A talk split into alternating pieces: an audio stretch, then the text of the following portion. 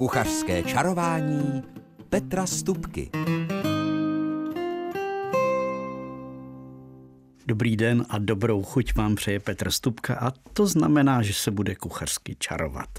A protože dnešní datum je co nevidět, nebo už, už je takový před, takové předpolí eh, svatého Martina, tak nemůže být na vlnách jiná hostina než svatomartinská. Nejprve eh, připravíme paštiku takovou nejrychlejší paštiku játrovou, jakou můžete eh, připravit. Hned potom budeme vařit kaldoun, protože to je tradice a drůbková polévka k téhleté hostině patří. A následně budeme pect husu. A budeme ji pect tak, jak já ji budu pect už tuhle tu sobotu, v podstatě už od pátka na sobotu, na tu svantomartinskou hostinu. A uděláme i perfektně vypečenou šťávičku a nějakou přílohu, pochopitelně. A nebudou chybět ani eh, svatomartinské rohlíčky nebo podkůvky. No a když nebudete chtět dělat svatomartinské podkůvky či rohlíky, tak můžete upect dušičky. Ty se také při téhleté příležitosti pekly a připravovaly.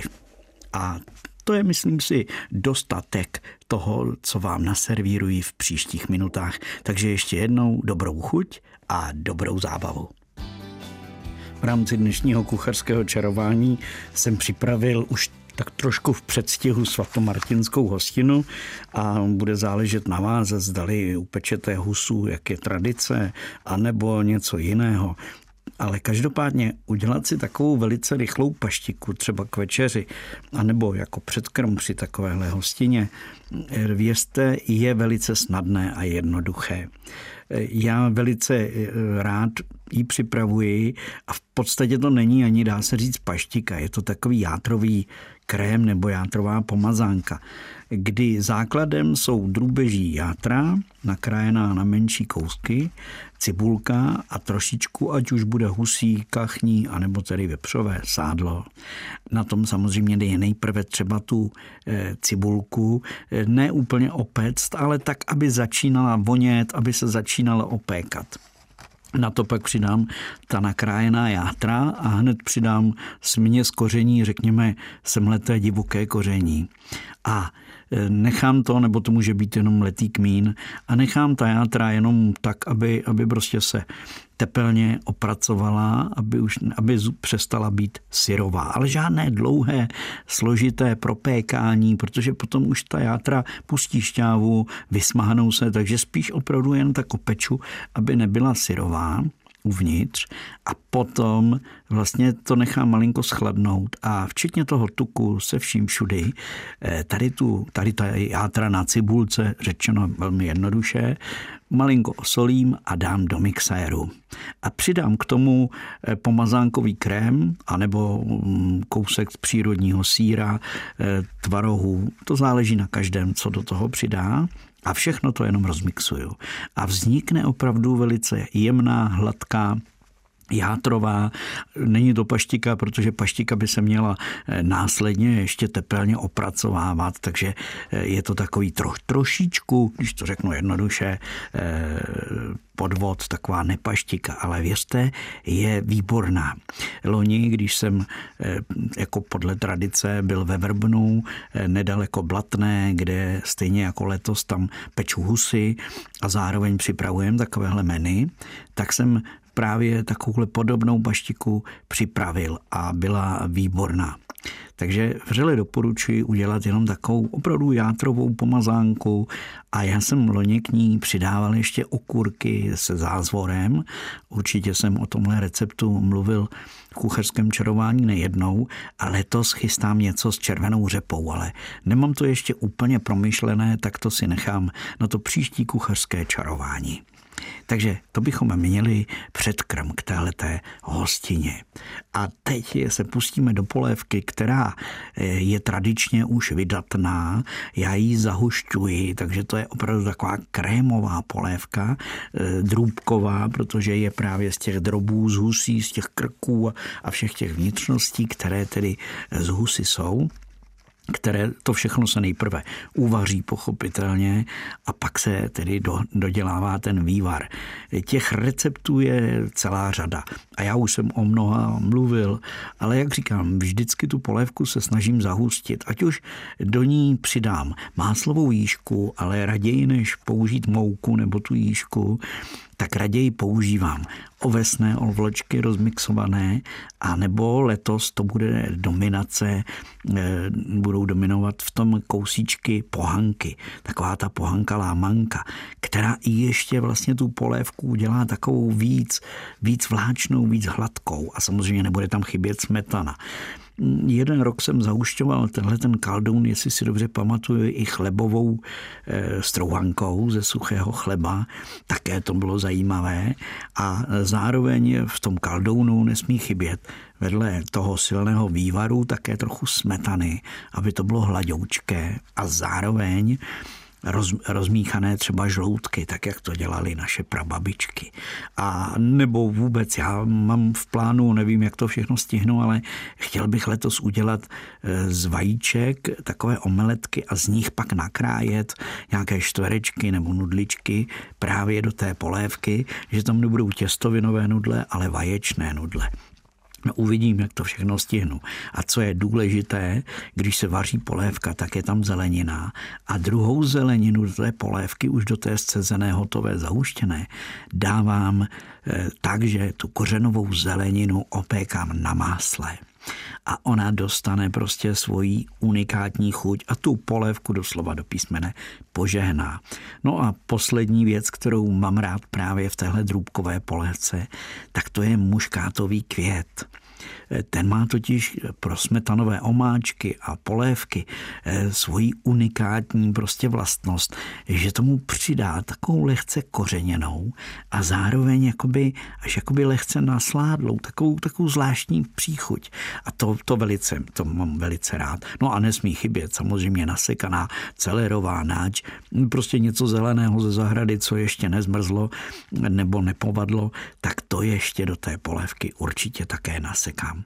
Ona takováhle vydatná polévka, eh, abych pravdu řekl, stačí, že si dá člověk tu a pak už nemusí nic dalšího, jenomže když je to svatomartinské posvícení, tak hned potom nebo v zápětí se servíruje pečená husička. Ale eh, tu, eh, do té se pustíme po písničce.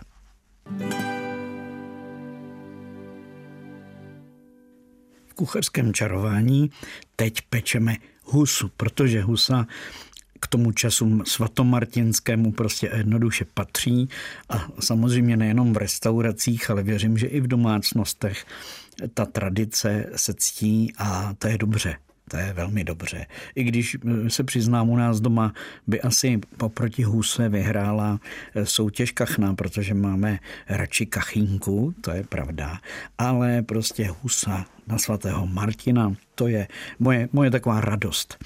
A už se těším, jak ty husy nasekám na polovinu a pěkně eh, do těch plechů eh, dám půlku husu, půl husy, tak aby ty kosti byly ke dnu a, a, ta, eh, a ta kůže směřovala nahoru, sůl a kmín, nic jiného a pěkně jí budu tuhle tu husu nebo ty husy budu ve vrbnu v hospodě péci celou noc. No já ne, já vlastně přitom jenom něco vypiju a potom eh, půjdu spát, protože ta trouba se pohlídá sama a při 60 stupních za pomocí páry ráno bude ta husa eh, ne pečená, ale měkoučka. A teprve potom e, přichází ta moje oblíbená práce, protože já vlastně potom tu, ty husy, které už jsou měkké, to maso je měkké, tak je naporcuju, upravím, oberu všechno, všechno maso z těch kostí a nechávám vlastně na talíři potom jenom takové, takové ty hlavní kosti z kuse masa a kousek krájeného masa a všechno to obrané maso připravím se šťávou jako trhané maso. A letos to ještě vylepším, protože do toho přidám ještě jablka, a cibuli pečenou, které budu přidávat k tomu pečení, při pečení k těmu té huse. Takže takhle upravenou a takhle upečenou husu budu servírovat. A samozřejmě ještě všechna ta, všechny ty kosti, které mm, jakoby vyberu z, té, z těch husí, tak ty kosti posekám a dám do pekáče a ještě je vypeču v troubě tak, aby pěkně se opekly do tak jako toho zlatohněda a včetně toho výpeku. A to potom z toho e, vlastně tam naleju vývar a odvařím ty kosti a vytvořím ještě výbornou šťávičku. Tak to je celá taková alchymie je už tradičního vlastně postupu, jak připravuju husu já. Nicméně já jsem se díval znova do literatury a jen tak jsem se procházel jednou takovou velkou kuchařskou knihou, kde se její autor už v minulém století, dokonce za první republiky, snažil pojmout tak, jak k té huse svatomartinské přistupují různé restaurace, a tam popisuje eh, různé ty nádivky a různé doplňky, aby ta, eh, ta či ona restaurace tu husu dělala prostě nějak své bytně a nějak zvláštně a trochu jinak než u sousedů. Takže to bylo velmi, zajíma, velmi zajímavé listování a čtení. Nicméně pak jsem se podíval na internet a na internetu jsem zjistil, že v rámci svatomartinské hostiny se bude také podávat husí trhané maso eh, třeba v nějaké žemli, tak jak jsou dneska jako populární burgery a podobně, nebo tady ty různé tortily a podobně. Takže i to pochopitelně je možné, ale já se spíš kloním k té klasice, k té tradici. A tak si představte, že jsem napočítal 12 různých žemlových nádivek, ať už z kaštany, ořechy, mandlemi, ale i z laníži a dalšími skvělými surovinami, takže to jsou ta šunková třeba, nebo zase špeková nádivka žemlová, která se vložila do husy, ale často se to dělalo tak, že ta nádivka se pekla zvlášť, protože přece jenom v té huse, hm, za prvé ta husa se peče delší dobu, když je ještě naditá nádivkou, tak často to ty mistři kuchaři dělali a já to dělám podle nich, že také jedna z příloh k té svatomartinské huse je nádivka.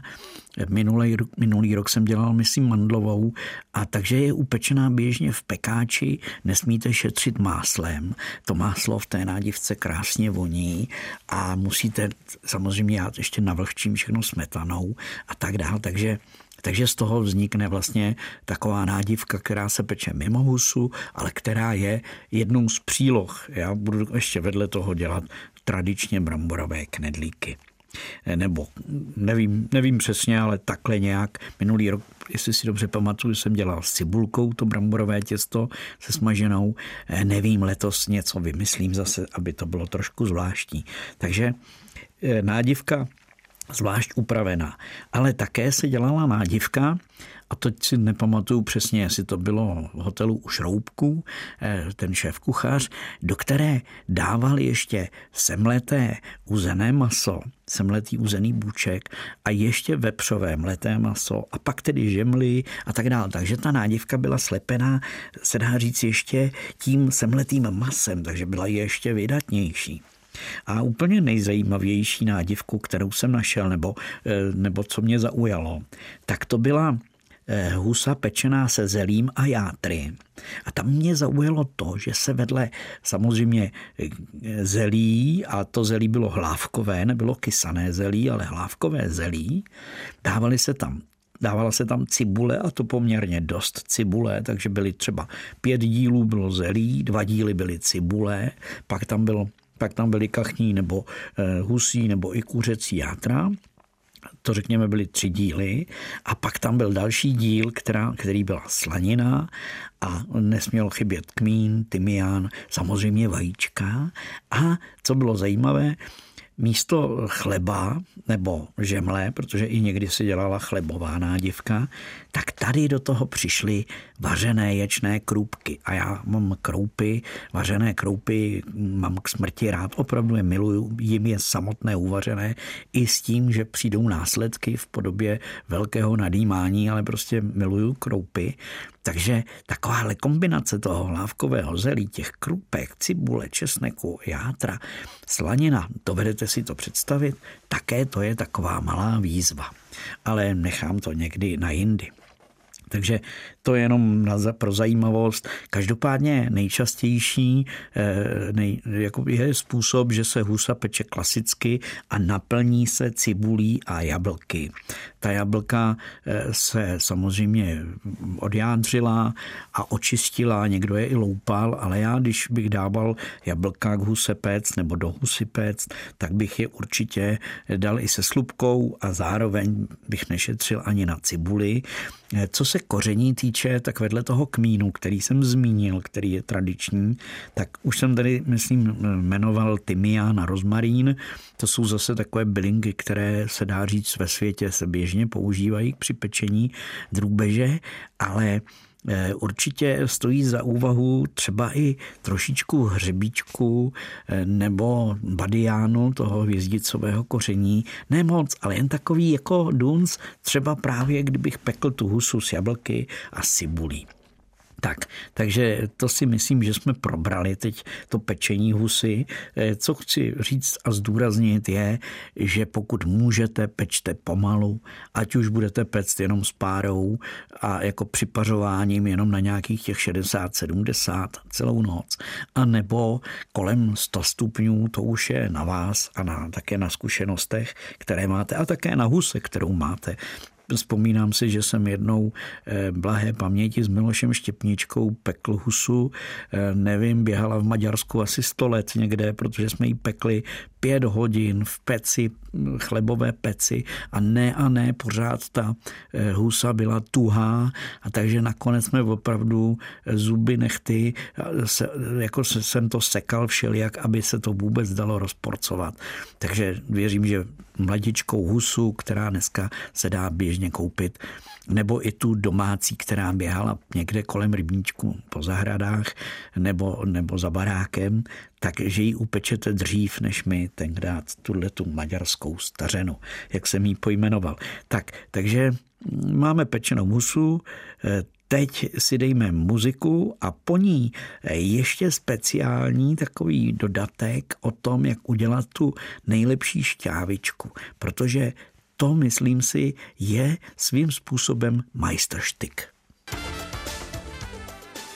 Opakovaně se mi stává, že se mě eh, ptají, ať už posluchači kuchařského čarování, nebo jiní jedlíci, a nebo kuchaři, kuchaři či hospodyně, jak udělat takovou tu správnou eh, hnědavou nebo hnědočerveno bronzovou šťávičku, ať už ke kuřeti nebo ke kachně, potažmo tedy, když máme eh, tak říkajíc na stole husu, tak k huse.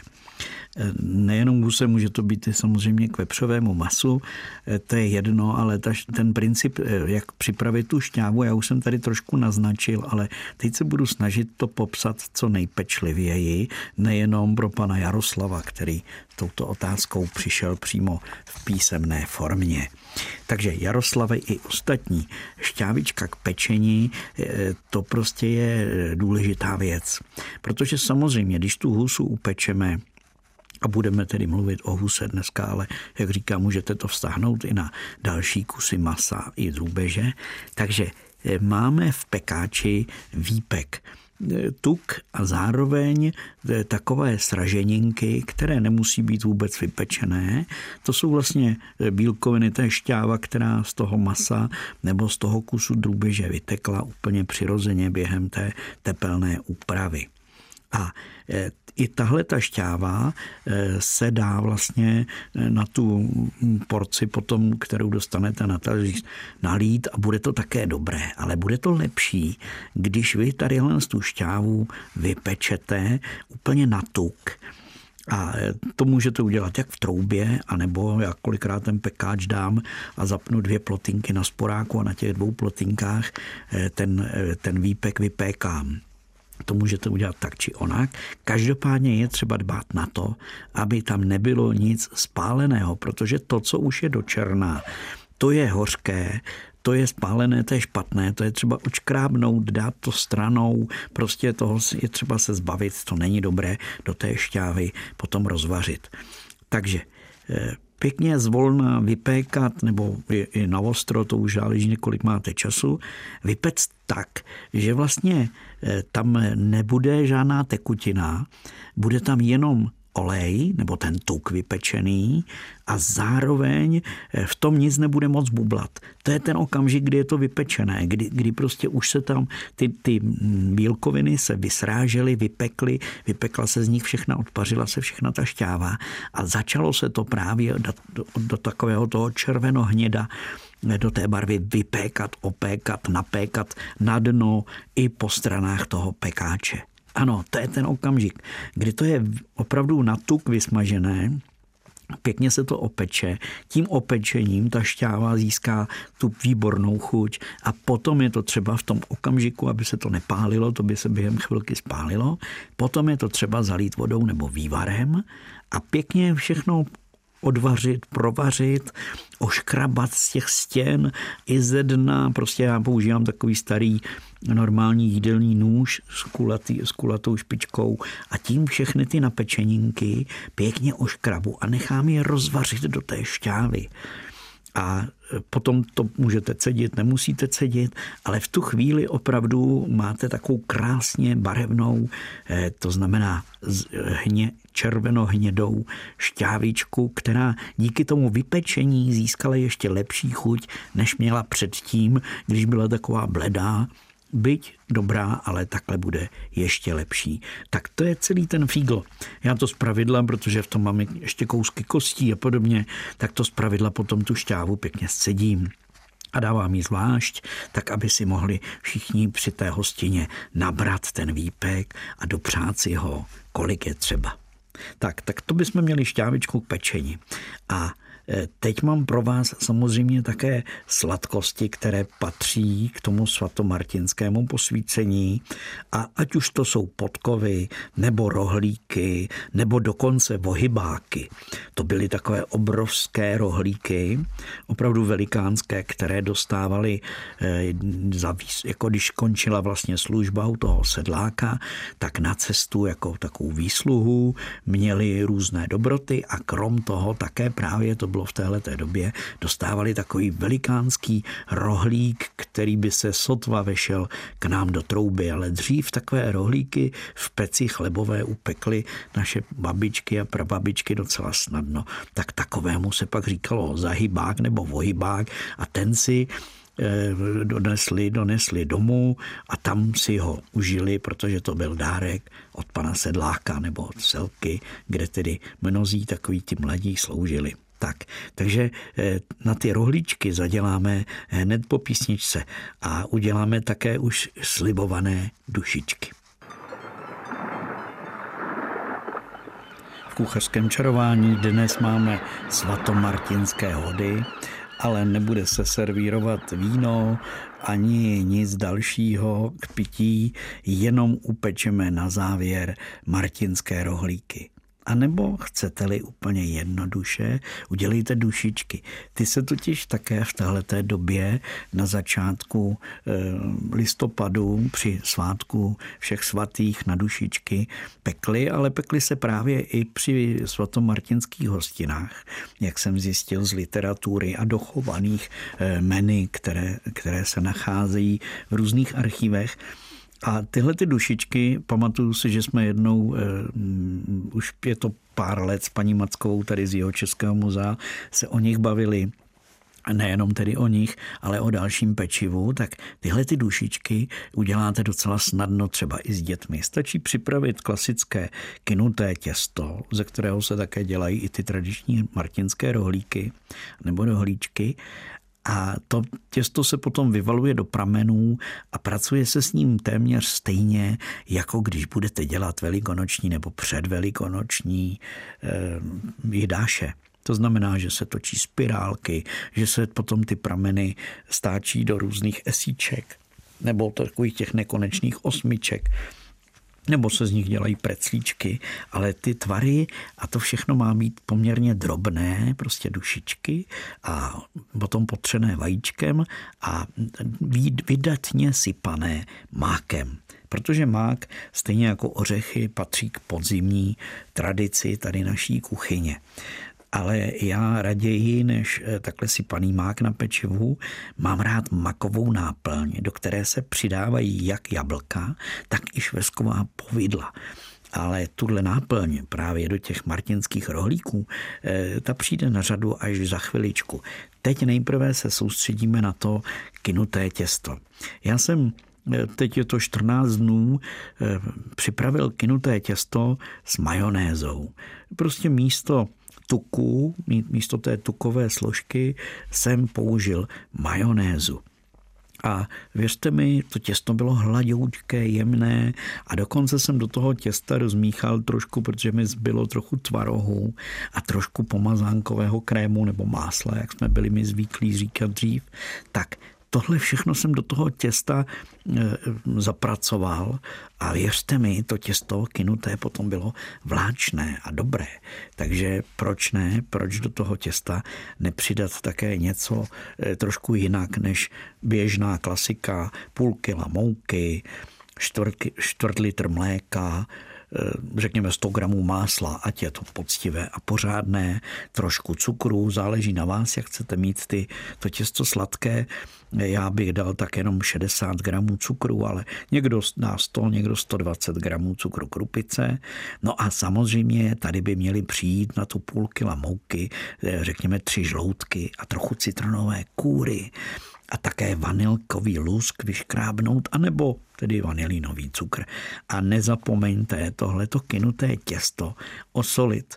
To se často stává že, že prostě ten rohlíček nebo eh, ta buchta, potažmo, je výborná, ale pokud to těsto není osolené, ať už to bude nějaké třené těsto, nebo jen takové s práškem do pečiva, anebo to kinuté, o kterém teď je řeč, tak vždycky je třeba ho osolit. A samozřejmě tady to chci na tu půl kila mouky, takovou tu kostičku, 42 gramů, myslím, to je droždí a je to tak eh, asi postup nemá cenu tady vysvětlovat a říkat a popisovat eh, tak, jak je třeba udělat si kváseček. Já potom zase ještě míchám máslo, cukr a ty žloutky vyšlehám zvlášť do takové té pěny a tady v tom případě je tady mléko, protože to těsto je třeba, já totiž používám půl kila mouky, ne dám celý půl kila, dám čtvrt kila polohrubé mouky a velice rád dám další čtvrt kila mouky, dám špaldovou hladkou špaldovou celozrnou mouku, která trošku víc saje, Eh, vlhkost, má, jako nabere do sebe víc té tekutiny, tak je třeba potom to vyvážit, aby to těsto bylo hladionké, dobře se s ním pracovalo. A teď teda tu slíbenou náplň. Já dám, řekněme, čtvrt litr mléka a čtvrt, čtvrt kila semletého máku, takže 250 ml a 250 semletého máku a horké mléko, do něj dám trošičku cukru, ale protože tam budu dávat švestková povidla, tak to tím cukrem jako šetřím, dá se říct jenom 50 gramů cukru. Někdo přidá ještě trošičku pudinkového prášku, ale eh, pokud máte hutná, hustá povidla, tak eh, není třeba dávat. A potom těch povidel bych dal tak 200 gramů a 150 gramů nahrubo nastrouhaných jablek.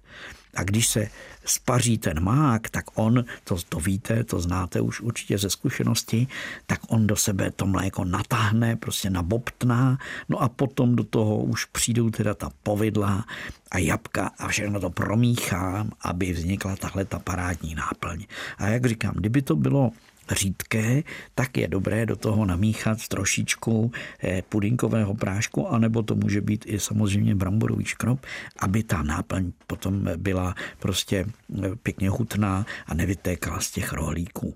No potom už je to docela jednoduché, to kinuté těsto rozválíte, nakrájíte čtverce a ty čtverce naplníte a svinete a vložíte na plech s pečicím papírem, malinko zahnete ty tenké rohy, tak aby to byl ten rohlík a zase potřít pěkně eh, rozšlehaným vajíčkem, aby ten rohlík byl lesklý, krásný potom upečení.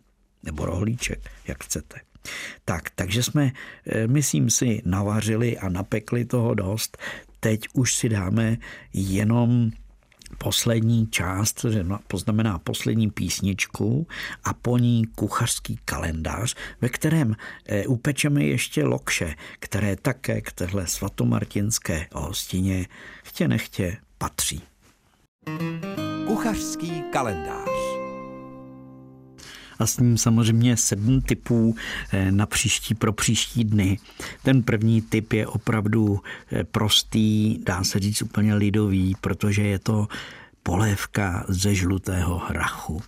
Já mám velice rád chuť žlutého loupaného hrachu. Eh, už jenom jak se vaří, jak voní, tak ta chuť mě inspiruje a když potom eh, z toho hrachu vařeného uděláte polévku, do ní dáte trošku slaniny a třeba i vajíčko, a spoustu zeleného ještě ze zahrady, celerová. I jsem našel libeček teď naposledy tak ta polévka vám s tou letošní majoránkou ještě tak báječně zavoní a když k ní opečete chleba křupavý, vypečený na sádle, to je prostě lahůdka. Tak to je můj první typ hrachovka. Obyčejná, ale přitom neobyčejná. Další typ je také snadný, protože stačí, když popadnete nějaké rybičky, ať už to bude makrela v tomatu nebo klasické sardinky či šproty a už podle vaší chuti a zvyku eh, z toho všeho pak uděláte pomazánku. Já mám rád, když se to kombinuje se sírem, ať už je to tavený nebo strouhaný sír, je to jedno, ale mám to prostě rád, protože ta kombinace těch eh, tučných rybiček a té výrazné chuti s tím sírem mě prostě a jednoduše ladí. No a e, ještě jednoduché jídlo, špagety. Když se neví kudy kam, že jo, tak se popadnou špagety. A taková ta nejjednodušší variace je s kečupem a se sírem, ale to bývaly doby, kdy jsme na výpravách kdysi dávno na ty naše sruby vařili špagety snad každý den s tím kečupem a sírem jsme je baštili. Nicméně já mám radši, když se udělá mleté maso a udělá se dobrá boloňská, kde prostě je vypečené to mleté maso s cibulí a pak se zalije eh, tím sósem tomatovým a přidá se koření a nechá se to pěkně pozvolna prodělat, tak takové špagety mám velice rád. No a zase ještě lidová strava.